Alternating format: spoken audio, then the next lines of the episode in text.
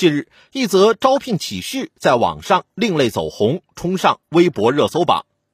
三只松鼠重庆西街店要求入职员工保持松鼠式微笑，并需要称呼顾客为主人。对此，店方回应称系企业文化，若接受不了，便不能通过试岗。此招聘启事一出，便引发广大网友热议，多数人表示产生心理不适感。不希望服务人员如此对待自己，并有网友质疑道：“主人这一称呼剥夺了服务者尊严，是否为一种对职工拟物化的表现？”种种反对声音的出现，不禁引发大众深思：如此奇葩的企业文化，究竟是否有其存在意义？三只松鼠店家以非常规要求招聘新员工，目的自然在于吸引消费者，刺激经济效益提升。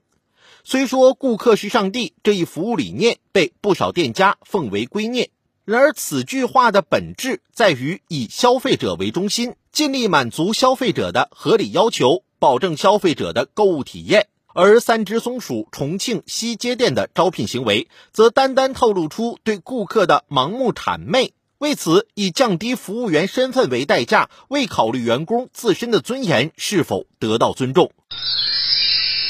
那么，如此行为是否能抓住顾客的内心需求？是否能真正提升店内的服务质量呢？从网友的强烈反应来看，答案显然是否定的。喊顾客主人这一服务模式多见于日式女仆店等二次元文化衍生产业，在国内受众群体并不广泛。而松鼠式微笑在人身上展现，则更会显得违和感满满。许多顾客在接受如此服务时，内心不能适应，产生尴尬、紧张等不良情绪，甚至有人戏称社恐人见了只想落荒而逃。试问零食店以另类企业文化变相劝退顾客，又怎能促进店内消费的增长？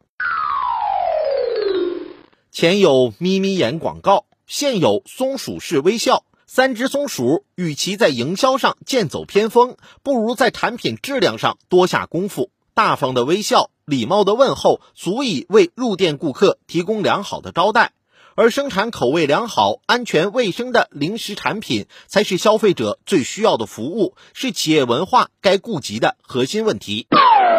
奇葩企业文化处处有，三只松鼠并非个例。无数打工人曾大倒苦水，控诉企业一味追求形式化，而置实际效益与员工感受于不顾。比如准时齐喊口号、跳团体操、打鸡血等方式消耗员工耐心，引发反感情绪，与增强公司凝聚力的初衷背道而驰。看监控盯梢职工聊天、检查每日用手机时间等行为，侵犯个人隐私，对于企业实际收益增长并无益处。更有甚者，强制员工以监督学习为名互扇耳光，一度登上社会新闻版面。企业文化本该是指引企业前行、激励员工上进的方向指南，如今却在被部分人逐渐妖魔化，成为企业对外营销的出圈手段，企业主隐形压迫员工的工具。但是，一个企业如果对员工都没有基本的尊重，又怎能要求他们尽心为企业创造收益？怎能获得消费者信任？失去积极引领价值的企业文化，面临的当然是批评。与舍弃。其实，全体职工发自内心认可的价值观，才是一个企业长久发展的原动力。